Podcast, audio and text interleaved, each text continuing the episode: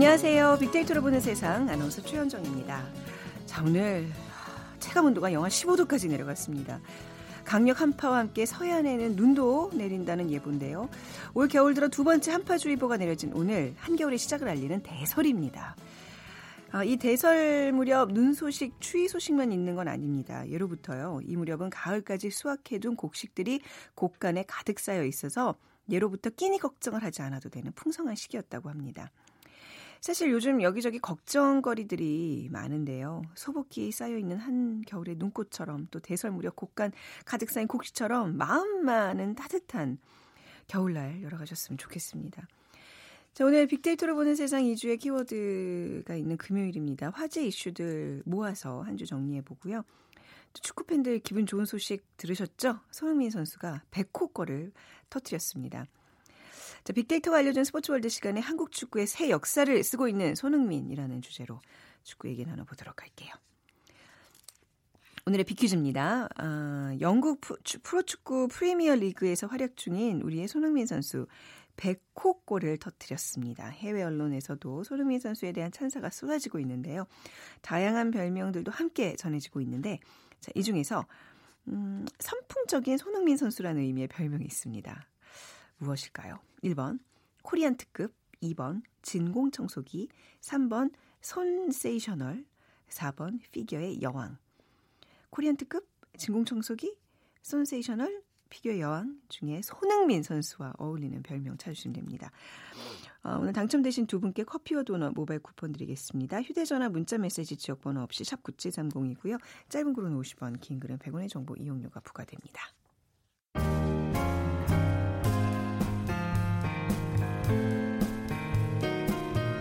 미래를 예측하는 힘, 세상을 보는 새로운 창, 빅데이터로 보는 세상. 최원정 아나운서와 함께합니다.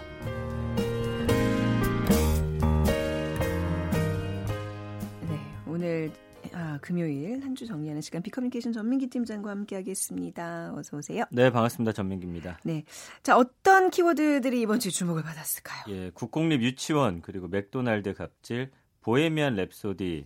뭐 이건 좀 한참 됐지만 음. 팩트 체크라는 게 또 이번 주에 음, 떴어요. 그래서 네. 그걸 좀 소개해 드릴 아. 겁니다. 자, 키워드 첫 번째는 이제 국공립 유치원인데 어제였죠. 유치원 3법에 대한 여야 합의가 불발되면서 학부모들의 불안감이 커지고 있어요. 당장 뭐 보낼 유치원이 지금 뭐 문을 네. 닫고 있고 이러니까 왜 안 그렇겠습니까? 맞습니다. 음. 지금 내년에 2만여 명의 유아가 국공립에 좀 추가로 다닐 수 있게 추가적으로 네. 배치가 네. 됐습니다. 올해보다 11.7% 가량 늘렸고요. 네. 지금 국공립 비율이 보니까 전국이 25.5%밖에 없더라고요. 어, 네. 이걸 2021년까지 40%까지 좀 확대하겠다 음. 이렇게 이야기를 했고 그렇지만 뭐 문제가 없는 것도 아닙니다. 이제 학부모들은 단서를 원하거든요. 그러니까 음. 따로 아예 젖인 그런 건데 병설 중심이에요. 그러니까 네. 뭐 초등학교에 같이, 같이 있거나 예. 그래서 교육부가 이 국공립 유치원 확충 세부 방안을 음. 발표해서 뭐 조금씩 나아지지 않을까 생각이 됩니다. 아, 정말 뭐 유치원 대란이잖아요. 그야말로 유치원 아직 안 가죠. 그 안 가는데 네. 안 그래도 며칠 전에 그 처음 학교로 네. 국공립 유치원 추첨했거든요. 네. 근데 주변에 어, 보니까 붙은, 붙은 사람이 사람 없어요. 없어요. 네. 그러니까 뭐, 뭐온 가족이 막 그 당락에 따라서 울고 웃고 막 난리 나잖아요. 그렇습니다. 네. 네, 아무튼 지금 굉장히 부족한 건 사실입니다. 근데 당초에 연간 500학급 신설하겠다고 했는데 수치는 더 늘어났어요. 예, 왜냐면 지금 어 사립 유치원 여러 가지 일들 터지면서 네. 아, 국공립 유치원이 더 많이 있어야겠구나. 그리고 뭐 음. 폐원하겠다는 유치원들도 네. 있고 하니까 아예 규모를 대안으로서 늘려버린 거고요. 음. 그러니까 1080 학급을 늘리기로 했습니다. 네. 그래서 692학급은 내년 3월에 388학급은 9월에 개원을 할 예정이고요. 지금 그러다 보니까 교사도 또 새로 수급을 해야 돼서 음. 뭐 임용 대기자를 먼저 충원하고 또 기존 교원들 배치해가지고 어, 이 목표치를 마치겠다 했는데 네. 그동안 이 서울에서 특히나 어, 국공립 어리 유치원 됐다는 사람들이 없는 이유가 뭐냐면요. 네. 이 사립 유치원이 별로 없는 농어촌 농어촌을 중심으로 해서 국공립 어린이집들이 확충되는 아, 면이 있었어요. 네. 그러다 보니까 어 그런 일들이 있었고 이래 이것 때문에 이제 도심 지역 맞벌이 부분은 입학 경쟁률 음. 굉장히 높은데 뚫어도 또 아이를 보내기 음. 쉽지 않은 환경이 집에 가까이 없거나 네. 또 오후에는 또 일찍 문을 닫고 네네. 통학버스 없고 아, 근데 사실 좀 돼도 갈 수 없는 상황이 많잖아요. 그러 맞아요. 네네. 그래서 이제는 이것까지도 다 음. 어, 대안을 마련하겠다 이야기를 했거든요. 네. 그래서 말씀드린 되네, 돼도 안 가는 경우가 상당히 네, 많았어요. 못 가는 거죠. 그렇죠. 네. 네. 자, 아무튼 이 국공립 유치원에 대한 그 관심들이 좀 뜨거운데 빅데이터 상에서 어떻게 나타나고 있어요? 지난 일주일 동안 한 1,400여 건 언급됐고요. 감성어 네. 긍부정 비율 보면 23.6대 36.3. 금, 긍정 감성어 1위가 희망입니다. 음. 그러니까 꼭 되기를 희망하는 거죠. 선호하다, 가고 싶다, 노력하다 단어들 보이고요. 부정 감성어가 좀 일방적이다, 뭐 가짜다, 반발, 불안 이런 단어 보이는데 네. 어 아니 대체 그럼 누가 되는 거냐 이런 글들 너무 많이 올라오고 있어요. 네. 예, 자기들은 맞벌이기 때문에 이거 안 되면 안 음. 되는데 그리고 어 일부러 그 두 사람 그 근무 시간 조정해 가지고 음. 낮 동안만 갈 수 있게끔 신청을 했는데도 안 됐다는 뭐 음. 뭐 그런 글들이 많더라고요. 네. 뭐 이 유치원 3법 빨리 좀 합의에 이뤘으면 좋겠고 또 국공립 유치원 지금 신설에 대한 거는 좀 빨리 좀 진행이 돼서 네. 좀 해결을 했으면 좋겠습니다. 자, 두 번째 키워드로 넘어가 보도록 하죠. 아, 저 어제 이거 화면 보고 너무 분노 좀 이런 갑질에는 좀 유독 아니 저 제 감정이 저만의 감정은 아닐 거예요. 그렇죠? 네. 예. 맥도날드 갑질. 예. 뭐 우선 어떻게 된 건지 상황을 좀 들어볼까요? 일단 근데 네. 오해하시면 안 되는 게 예. 맥도날드 갑질하니까 맥도날드 회사가 뭐 갑질한 거 같은데 아, 그렇죠. 그건 어, 아니고요. 어, 예. 이 맥도날드 상 그 매장 안에서 음. 이 손님이 아르바이트 생에게 한 네. 갑질입니다. 네. 영상 보시면 남성 두 명이 이제 이 직원한테 강하게 항의를 음. 하고요. 언쟁하다가 이제 한 손님이 햄버거 봉지를 직원의 얼굴에다 던져버리거든요. 네, 네. 그래서 이제 뭐 주변 사람들이 손님과 직원 말리다가 영상이 끝나는데 음. 이런 일이 지금 처음이 아니거든요. 지난달에 울산에서도 이 똑같은 햄버거 매, 매, 그 회사의 음. 드라이브스루에서 네. 또 손님이 이걸 던졌단 말이에요. 그래가지고 지금 네. 제2의 맥도날드 갑질 사건이라고 이야기가 나오고 있고, 근데 이제 마무리가 조금 다르게 되고 있는 게 울산에서 있었던 거는 그 이 맥도날드 측이 폭행 혐의로 손님을 경찰에 고발했어요. 음, 네. 근데 이번엔 연신내 매장에서 발생한 건데 두 사람이 화해하면서 마무리가 됐는데 이게 화해라고 봐야 될까요? 그렇죠. 네. 국민들이 지금 가만히 음, 안 있는 그런 상태가 네. 된 겁니다. 그렇죠. 폭행이잖아요. 이거는 네. 엄밀히 근데 뭐 합의가 됐다고 해서 넘어가도 되는 건지 저는 개인적으로는 뭔가라도 대가는 좀 치러야 되지 않을까라는 생각은 해요. 아마 또 청원에 지금 올라오고 이러고 있죠. 사건이 커지는 걸 좀 우려해서 네. 대충 이렇게 화해한 음. 것일지도 모르겠다는 의심을 저도 합니다. 네. 그래서 청와대 국민청원 게시판에는 지금 이 손님에게 엄벌 요구해야 하는 그런 글이 계속 올라오고 있고요. 근데 사실 법률적으로 따지면은 이 가해자를 처벌하기는 굉장히 어려운 상황이에요. 아, 그래요? 예, 네. 일단은 두 사람이 합의를 했기 때문에. 네, 네. 그래서 어, 피해자가 동의하지 않으면 수사도 처벌도 진행할 음. 수 없는 상황임에도 불구하고 지금 국민들이 화가 많이 난 상태입니다. 이게 뭐, 뭐 물병을 뭐 벽에다 던진 것도 아니고 사실 얼굴에 직통으로 가격을 한 거거든요. 그 약간 뭐 이건 정말 누가 봐도 폭행인데 그죠? 지금 피해자가 아. 2차 피해 또 당하고 있는 아. 게 지금은 그 얼굴 모자이크 처리됐는데 예. 처음에는 얼굴 그대로 나갔어요. 네, 저도 사실 그냥 그대로 그쵸? 나간 거를 저희 종편 뉴스에서 봤거든요. 그러면은 그 사람이 얼마나 아. 사실은 힘들까. 그쵸. 예, 그렇습니다. 아. 빅데이터 상에서도 얘기들이 많아요. 네, 네. 지금 뭐 한 달 동안 2천여 건 넘게 언급됐고요. 감성어 긍부정 비율도 14.6 대 70으로 당연히 부정 감성이 높습니다. 그나마 긍정 감성어도 원하다 이거는 처벌을 원한다는 거요. 어, 진심으로 바라고 있고 배려를 해야 된다 음. 서로 그리고 진정한 뭐 귀한 그러니까 다 귀한 자녀란 뜻이죠. 그리고 네. 부정 감성어 보면 갑질, 스트레스, 공분, 폭행, 고발하다, 피해, 혐의, 논란 이런 단어들로서 굉장히 어, 화를 표현하고 있습니다. 자, 저도 이제 좀 감정을 가라앉히고 다음 키워드로 넘어가 보겠습니다. 보헤미안 랩소디. 저는 사실 이거 아직 못 봤거든요. 아, 그러셨구나. 네, 얘기를 하도 많이 들어서 본 것 같아요. 네. 네. 팩트 체크 뭐 해주신다고 아까 그러셨잖아요. 네. 요즘에 지금 어느 정도로 네. 인기냐면요. 지금 SNS에서는 뭐 퀸청망청, 아, 퀸뽕, 퀸치광이 어, 이런 단어 있고 그다음에 이때 당시에 이 어, 라이브 에이드라는 공연이 벌어졌던 곳이 웸블리 구장이거든요. 네, 네. 근데 요즘에 그 노래 따라 부르는 싱얼롱이 음. 인기인데 서울에 두 곳에 성지가 생겼어요. 네. 코엑스 쪽하고 영등포인데 어. 그래서 여기를 웸등포 그다음에 코블리 이렇게 부르면서 난리도 아니래요. 막 네. 야광봉 들고서 어. 어마어마하다고 합니다. 막 네. 일주일 전부터 거기서 예약해야 되고 심지어 프레디 머큐리 분장하고 오는 관객들도 있고 지금 아. 우리나라의 이 록밴드 네. 퀸의 신드롬이 젊은 층들은 사실 이 노래에 익숙치도 않은데. 아, 그러니까 저는 약간 의문인 게 퀸 노래를 사실 잘 모르는 세대들인데 왜 이렇게 열광을 근데 해요? 근데 새롭고 좋대요. 아, 요즘 듣는 전자음악 같지 않은데 음. 좋다. 그러면서 빠져들고 있는 거고요. 저희 때는 진짜 가사 다 외우면서 불렀던 맞습니다. 근데도 이렇게 아직 영화도 안 보고 네. 있는데 요즘 그 사, 저희 젊은 세대들의 그 문화를 받아들인 정도는 확실히 좀 다른 것 같네요. 그래서 참 얘기가 저도 흥분해서 네. 좀 샜는데 네.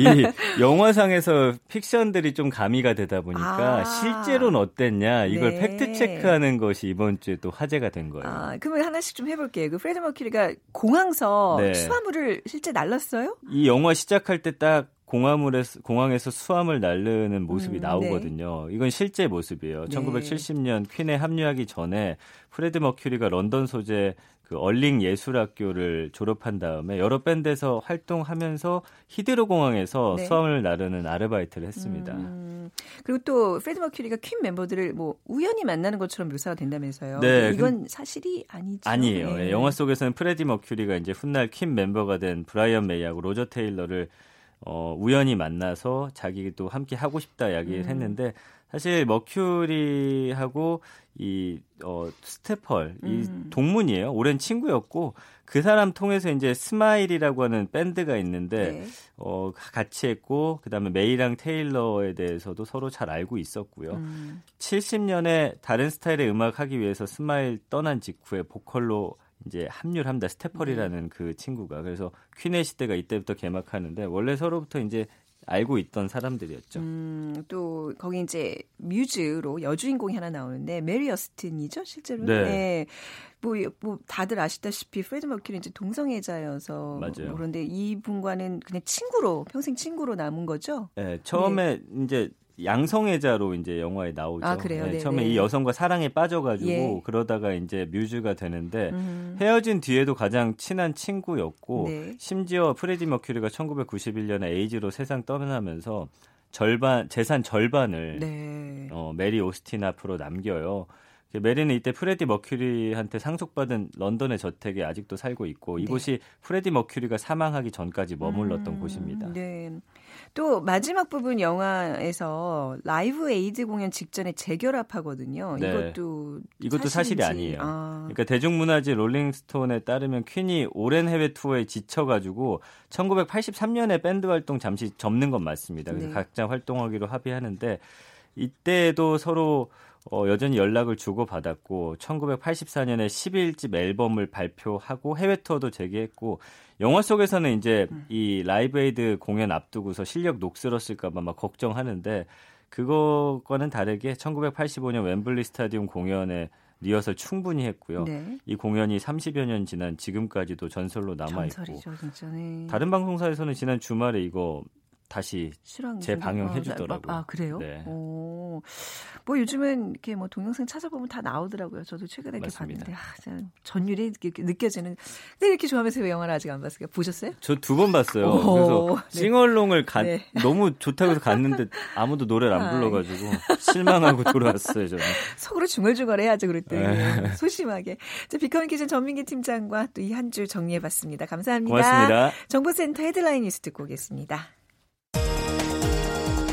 석유 제품과 기계류의 호조 속에 수출이 572억 4천만 달러로 역대 최대 기록을 작성했습니다.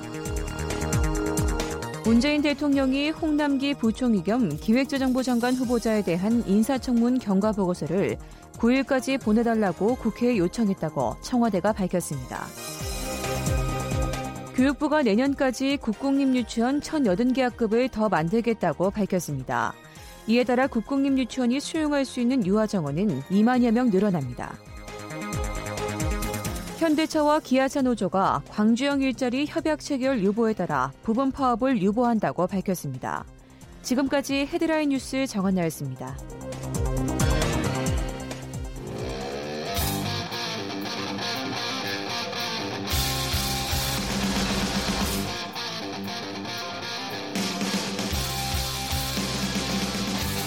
빅데이터로 알아보는 스포츠 월드. KBS 스포츠국 정충희 기자와 함께합니다. 네, KBS 스포츠 정충희 기자 나오셨습니다. 안녕하세요. 네, 안녕하세요. 네, 오늘 비키즈 부탁드립니다. 네, 이번 주는 뭐 이 선수가 스포츠에서는 가장 화두였는데요. 손흥민 선수 네. 어, 유럽 100호골을 터뜨렸는데 손흥민 선수에 대한 뭐 국내외를 막론하고 지금 찬사가 이어지고 있는데요. 음. 별명도 이 선수가 좀 몇 개 있어요. 그러니까 뭐 소니라는 별명도 있고 쏜. 네. 음. 기본 별명이 아니라 그냥 성인 거잖아요. 소니 아, 쏜이요. 죄송해요. 아, 쏜이. 네. 아주 빠르고 뭐 하여튼 네. 그렇다고 그래서 아. 뭐 슈퍼 소닉이라도 아, 부르기도 소닉, 네. 하고 그런데 그 중에서도 이제 선풍적으로 인기가 많다, 반짝반짝 빛난다라는 의미의 별명도 있어요. 음. 네. 어, 보기를 드릴게요. 1번 코리안 특급, 음. 2번 진공 청소기, 네. 3번 손세이셔널, 네. 4번 피겨의 여왕. 음, 다 이게 지금 유명한 선수들의 그렇죠. 그 별명들이에요. 애칭이죠. 네. 누가 누군지 다 저는 이건 알 것 같네요. 아, 역시 대단하시네요. 자, 휴대전화 문자메시지 지역번호 없이 샵 9730으로 오늘의 정답 보내주시기 바랍니다. 짧은 글 50원, 긴 글은 100원의 정보 이용료가 부과됩니다. 자, 오늘 손흥민 얘기 한번 신나게 해볼까요? 그야말로 그렇습니다. 이제 한국 축구의 새 역사를 쓴 거죠. 앞으로도 계속 쓰고 있고. 그렇습니다. 네. 그 손흥민 선수가 다 아시다시피 프리미어리그 토트넘이라는 구단에서 뛰고 있는데 네. 아, 토트넘이 어, 소위 말해서 빅클럽이에요. 네. 그러니까 우리가 아는 뭐 박지성 선수가 뛰었던 맨체스터 유나이티드라든가 뭐 첼시라든가 맨시티라든가 리버풀, 아스널 어, 이런 팀과도 이제 비견될 정도로 성장한 네. 음. 상당히 좋은 클럽이라는 어, 것은 좀 에, 뭐라고 얘기해야 되나? 박지성 선수와 비교할 때 박지성 아. 네. 선수는 메뉴라는 엄청난 클 팀에서 뛰었고 손흥민은 조금 떨어지는 네. 거 아니냐 이렇게 어. 보는 분들도 아주 제가 가끔 만나봤거든요. 그런데 네. 토트넘은 이제 많이 발전해서 네. 어, 뭐, 이전에 빅4라고 빅4? 하면 평가가 엇갈릴 수 있지만 저는 빅6 안에는 항상 들어가는 저는 프리미어 리그에서 저는 뭐 메뉴 네. 첼시 같은 급인 줄 알았어요. 예전에 이영표 음. 선수도 토트넘에 좀 있잖아요. 토트넘에 있었죠. 그렇죠. 예. 네. 아 근데 이전에 또 빅4와 아, 지금의 네. 빅4가 또 다르고 예. 그런데 어찌 됐든 신흥 토트넘은. 음. 챔피언스 리그에 어, 많이 출전하는 네. 상당히 강한 팀이라는 것은 좀 아셨으면 좋겠고요. 뭐 아시겠지만 네. 그래서 이제 토트넘의 손흥민 선수가 어, 유럽 1부 리그에서 기록한 100번째 골이었습니다. 이번에 넣은 골이 네. 그 사우스햄프턴과의 경기에서 2대 0으로 앞서던 후반 10분에 음. 이제 추가골을 넣, 넣어서 유럽 1부 리그에서 100번째 골을 기록했죠. 네, 이 기록이 이전에 차범근 선수가 그렇죠. 120몇 골 넣고 이랬어요. 121골을 121 넣었던 예. 음. 그 차범근 전 감독 이후에, 이후에. 손흥민 선수가 두 번째고요. 그 차범근 전 감독 차범근 전 선수 뭐라고 불러도 좋지만 네. 정말 대단하지 않습니까? 전설이거든요. 네. 그래서 한국 그 스포츠 영웅으로도 선정이 됐어요. 음. 차범근 전 감독 같은 경우에는 그런데 이 차범근 전 감독과 거의 어깨를 어깨를 나란히 할 정도의 네. 바늘에 올라섰다는 것은 이미 손흥민도 이제 어, 전설의 초입 단계에 접어들었다. 앞으로 조금만 더 아, 이제 26이잖아요. 역사를 쓴다면 네, 앞으로 계속 어, 더 쓰겠죠. 정말 대단한 전설이 되지 않을까 어. 사실 저는 그렇게 생각하고요. 그러니까 기록을 네. 계속 갈아치울 잠재력이 어마어마한 선수인데. 그렇습니다. 그리고 이 선수가 얼마나 그 가치를 인정받느냐 하면 토트넘 구단에서 네. 이 백호골이 나오자마자 음. 바로 구단 그 SNS 계정에 한글로 네. 소니는 사랑입니다 하트 어. 유럽 통산 100호골 기록을 축하합니다라는 메시지를 남겼어요. 그래서 네, 네. 해시태그도 뭐 손흥민, 음. 유럽 무대 100호골, 클라스, COYS 이런 해시태그까지 남길 정도로 네. 상당히 그 높게 평가하고 있다.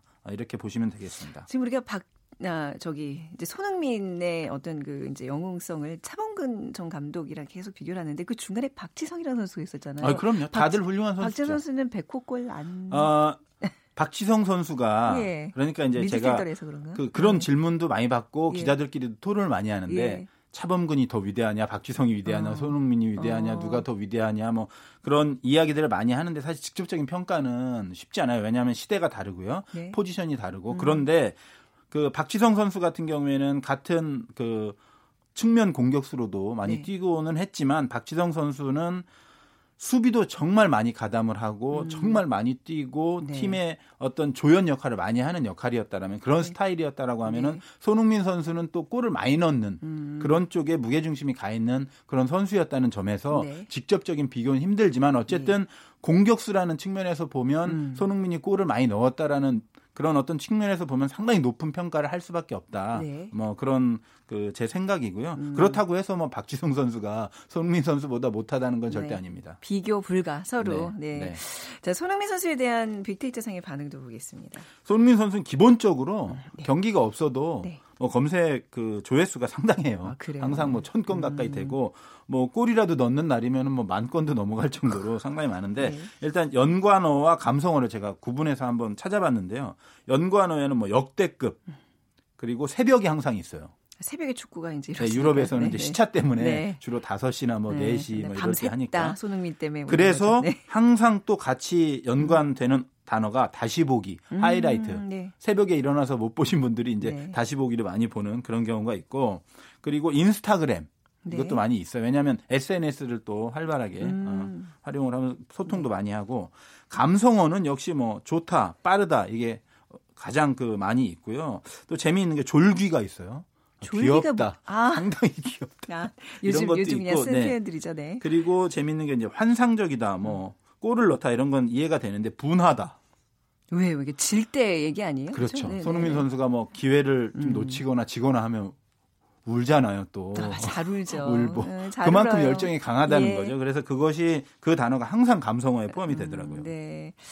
1호부터 109골까지 정말 모두가 다 소중해서 다 다루고 싶지만 그래도 조금 우리가 인상적이었던 골 몇 개 좀 볼까요?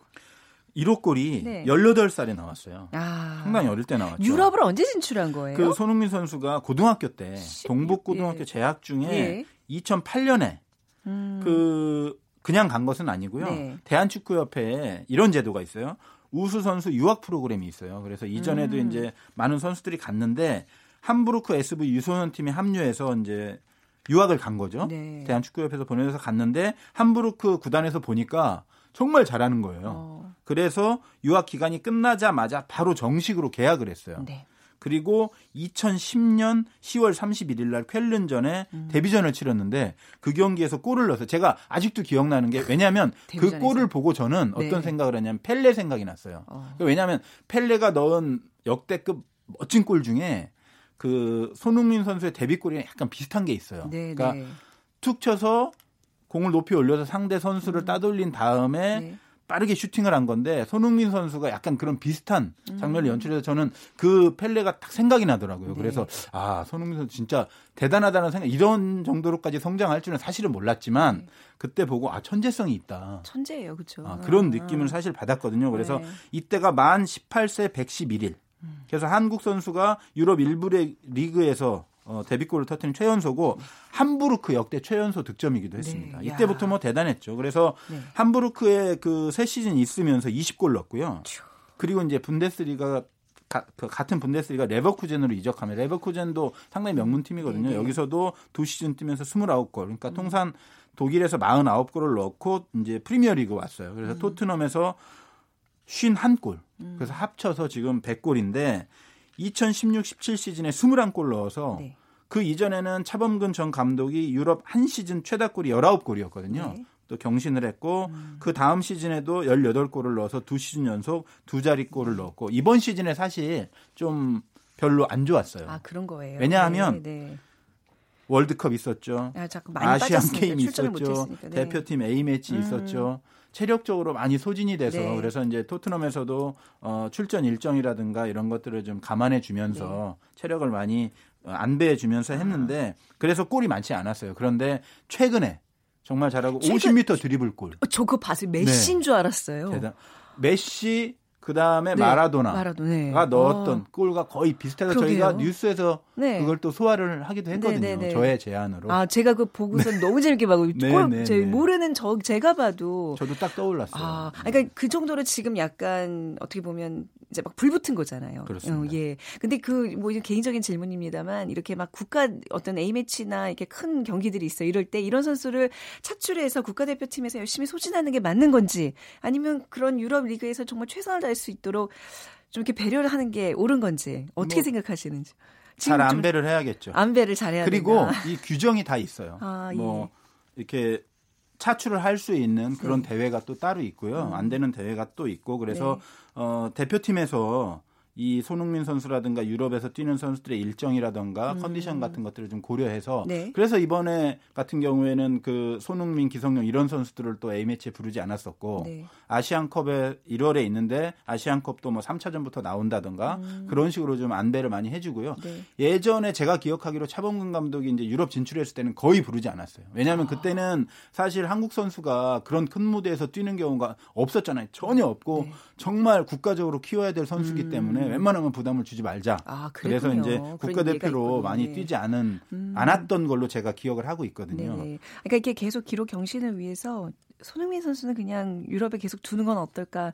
또 이게 또 생각이 항상 바뀌어요, 그렇죠? 또 큰, 큰좀 우리 대표팀도 잘해야. 그러니까 또 그럴 때는 아쉽고 국내에서 축구 인기도 맞습니다. 계속 살아나고 하니까 아, 잘안 배해서 네. 하면 될 것 같아요. 너무 소중하니까 별별 생각을 다 하고 있습니다. 참 중요한 거는 이게 또 이게 온 국민들이 이 선수를 굉장히 소중하게 여기는 거는 아직 젊기 때문인 것 그렇습니다. 같아요. 예. 이제 26살이잖아요. 26이에요, 진짜. 그래서 이 선수의 네. 미래가 얼마나 밝은지 네. 제가 평가하는 것보다는 네. 현지에 있는 어떤 전문가들의 평가를 음. 제가 몇, 몇 개만 읽어드릴게요. 네. 폴 윌슨이라는 가디언 축구 담당 기자가 칼럼을 쓴 게 있어요. 손흥민이 유쾌한 활약으로 프리미어 리그를 빛낸다. 음. 그러면서 이제 그 맨체스터 유나이티드 모리뉴 감독이 한 말을 소개했는데 네. 내가 토트넘에 가서 최고 선수들을 살 수 있을까? 음. 아니다. 토트넘은 해리 케인, 델리 알리, 크리스티안 에릭센, 손흥민을 팔지 않을 것이다. 음. 최소한 토트넘에서 빅4에 들어간다는 얘기고 네. 이 해리 케인이나 에릭센 이런 선수들은 월드스타예요. 아. 그 반열에 올랐다는 얘기고 네. 또 손흥민의 역할이 짧은 까메오 정도로 축소됐을 때조차 음. 그는 무언가 특별하고 예상치 못한 것을 해낸다. 네. 그리고 50m 드리블 골 했을 때 네. 잉글랜드에서 세 시즌 가량 그의, 하, 그의 하이라이트 영상을 보면 음. 누구든 미소를 짓게 될 것이다. 아마도 다비드 루이스만 빼고. 다비드 루이스 다비드 누구죠? 루이스가 첼시 수비수인데요. 그때 아, 네. 손흥민한테 농락당했던 브라질 국가대표입니다. 이 선수가 아, 정말 대단한 선수예요. 아, 이런 언론들의 얘기 들으면 너무 재밌는데 또 없어요? 하나만 네. 더 해드릴게요. 아니, 있으면 다 해주세요. 최초의 하이브리드 어. 축구 선수로 하이브리드. 다른 이들과는 다른 종류의 배터리로 가동, 가동되는 게 분명하다. 얼마나 특별한지 아. 알수 있죠. 그리고 옛날 축구 만화에서 막 튀어나온 듯하다. 그리고 누구죠? 이 부분이 제가 상당히 공감하는 어. 부분인데요. 손흥민은 개인주의 축구 선수로서는 최고는 아니다. 네. 그는 무엇보다 팀 플레이어다. 그래서 혼자 스포트라이트를 받기까지는 음. 시간이 더 걸릴 수도 있다. 아. 직은 개인으로서는 완성된 선수는 아니란 얘기죠. 음. 하지만 역설적으로 늘 눈에 띄는 선수다. 손흥민은 누구라도 네. 자신의 팀으로 데려오고 싶은 선수다. 이런 음. 말로 칼럼을 냈거든요. 네. 그러니까 개인적으로도 지금 계속 발전을 하고 있고 네. 그런 와중에 팀에서도 팀 플레이를 정말 잘하는 선수. 그러니까 감독이 이런 선수를 정말 좋아해요. 감독이 음. 좋아해야 발전을 많이 합니다. 왜냐하면 음. 많이 써주기 때문에. 그렇죠. 음. 그리고 아껴주고. 음. 그렇기 때문에 손흥민 선수의 미래는 정말 밝고요. 지금도 사실은 이정료 가치가 그 국제 스포츠 연구센터 센터 축구 연구소에서 산정을 한 건데 이미 뭐 1,300억, 1,130억 원이 넘었어요. 아휴, 뭐 엑스만 봐도 어마어마하네요. 네. 뭐 저는 상상도 못할 돈인데 어쨌든 아, 네. 프로는 어쨌든 이정료 가치로 네. 말하는 거거든요. 네, 네. 그래서 여전히 26이라는 나이가 아직도, 믿기지 않을 정도로 잘하고 있는데 아 그렇습니다. 대한민국 여성들의 네. 마음을 여성들이 뭐 좋아하는 분들이 많더라고요. 자, 뭐 이렇게 우리 뭐 오늘 뭐 한파에 나도 움켜드셨을 텐데 손흥민 선수가 이렇게 또 큰 기쁨을 줘서 아주 뿌듯합니다. 오늘 말씀 여기까지 드릴게요. KBS 스포츠계 정춘 기자였습니다. 감사합니다. 고맙습니다. 네. 자, 오늘 비키 정답은 손세이셔널입니다. 3982님, 대단한 손흥민 선수 덕분에 날씨는 춥고 생활은 어려워도 다시 힘을 얻습니다. 6279님, 유럽 100호 골 손흥민 선수 너무 대단합니다. 계속 흥하기를 바랍니다. 하셨어요. 자, 두 분께 커피와 도넛 모바일 쿠폰 드리 면서 한 주 순서 마무리하겠습니다. 지금까지 아나운서 최현정이었습니다. 감사합니다.